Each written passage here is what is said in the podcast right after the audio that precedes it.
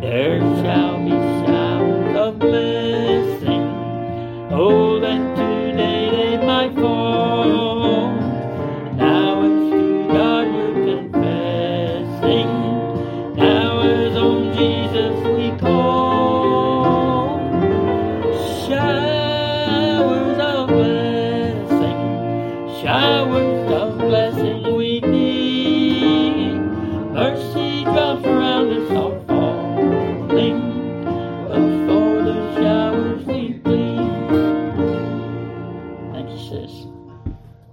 Amen. Certainly we are showered with blessings, aren't we? Psalm 51, verse 1 through 10. Have mercy upon me, O God, according to thy loving kindness, according unto the multitude of thy tender mercies, blot out my transgressions. Wash me thoroughly from mine iniquity, and cleanse me from my sin. For I acknowledge my transgressions, and my sin is ever before me. Against thee, thee only, have I sinned and done this evil in thy sight, that thou mightest be justified when thou speakest, and be clear when thou judgest. Behold, I was shapen in iniquity, and in sin did my mother conceive me. Behold, thou desirest truth in the inward parts, and in the hidden part thou shalt make me to know wisdom. Purge me with hyssop, and I shall be clean. Wash me, and I shall be whiter than snow. Make me to hear joy and gladness, that the bones which thou hast broken may rejoice. Hide thy face from my sins, and blot out all mine iniquities. Create in me a clean heart, O God, and renew a right spirit within me. All right, previously, as in last week, we asked the question How does God see you? How does God see you? Today we ask the question How do you see God? How do you see God? Last week we saw in Psalm 51 and Brother Gene just read it to us again. It's in verse 2 where David is crying out to God. Verse 1 he said, Have mercy upon me, O God. Mercy drops round me are falling, but for the showers I plead. Have mercy upon me, O God, according to thy loving kindness. We pointed that out. How does God see you? We pointed out the fact that He's always known you. And He's always, praise God, loved you. He's always loved you. Your whole life.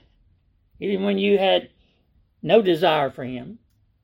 Even when, and we all have, you were running from Him. All of us have.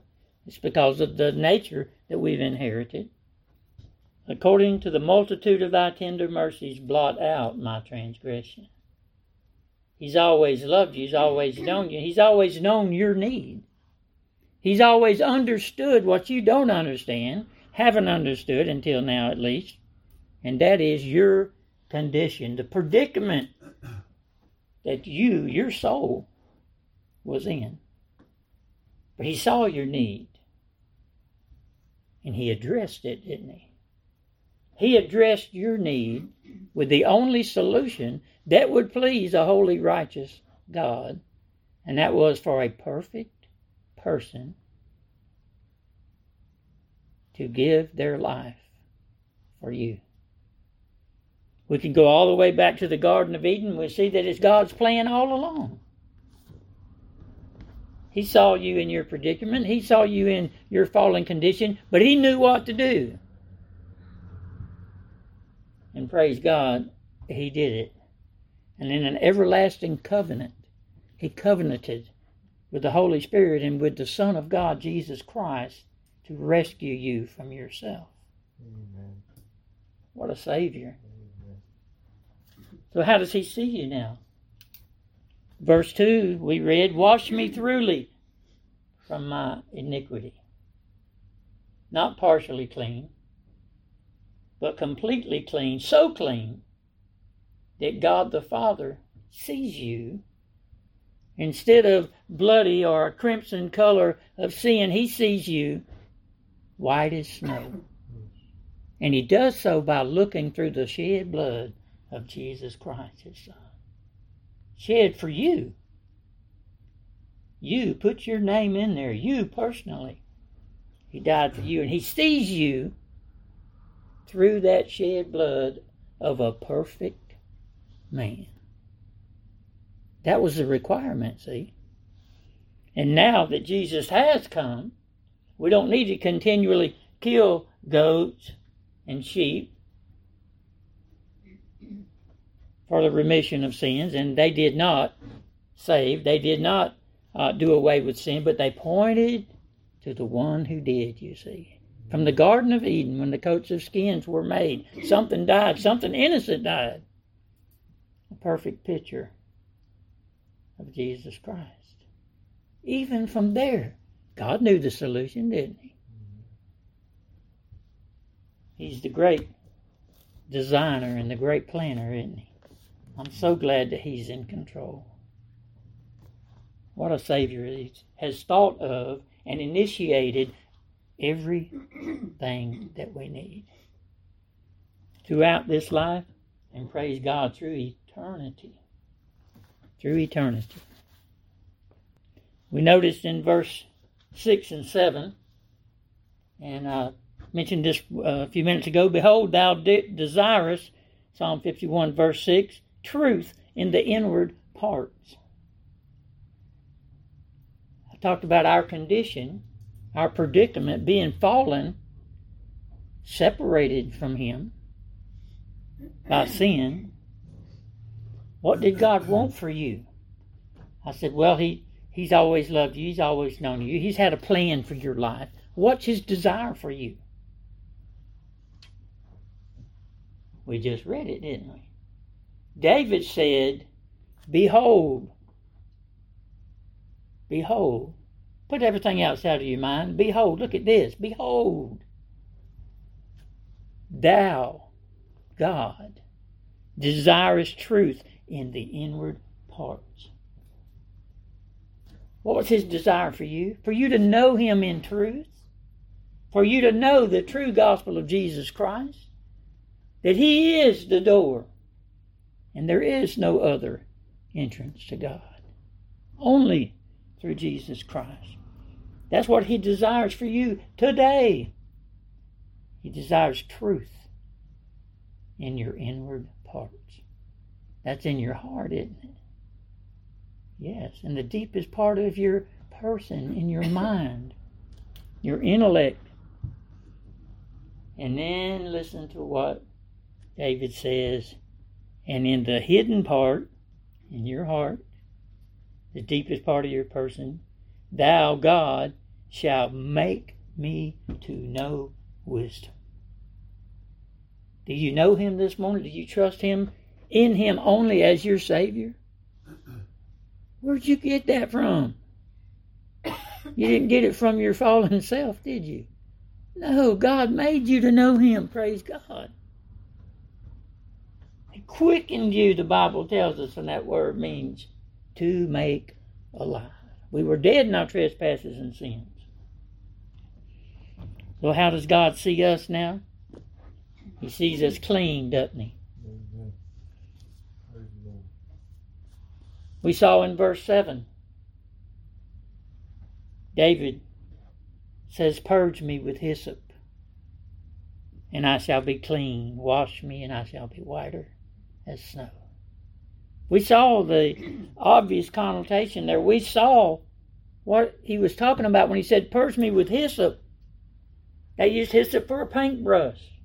In Egypt, at the last plague, they painted the blood of an innocent lamb. Not just any old lamb. No, a lamb that was purposely picked out by God. He told them what lamb to use, that it would have no spot, no blemish. Another perfect picture of Jesus Christ. They brought this baby lamb into the house and kept it for many days. We talked about when you bring a baby anything into the house, everybody loves it and then they sacrificed it. Let me tell you, God loved His Son, but He sacrificed Him for you and for me, didn't He? Hyssop. We could go to this, but we won't. To this account, I won't call it a story because it really happened. This account, but the Lord, through Moses, told them, None of you shall come out. Don't come out. You will stay there and you'll be safe. In that, I see the security of the saints. We are under the blood of Jesus Christ. God sees us as pure and clean because of what He did for us. None of us will He lose, ever. You are safe trusting in Him. All right. In knowing that, God sees you in Jesus Christ as clean, as if you had never sinned, as if you hadn't been in that predicament. You have been justified by what Jesus Christ did on the cross. Now, how do you see Him? How do you see Him?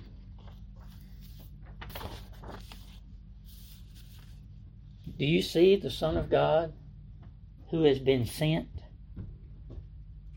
to this earth, who has lived a perfect life and then purposely gave it up for you? He's everywhere, you know. He's all through this Bible.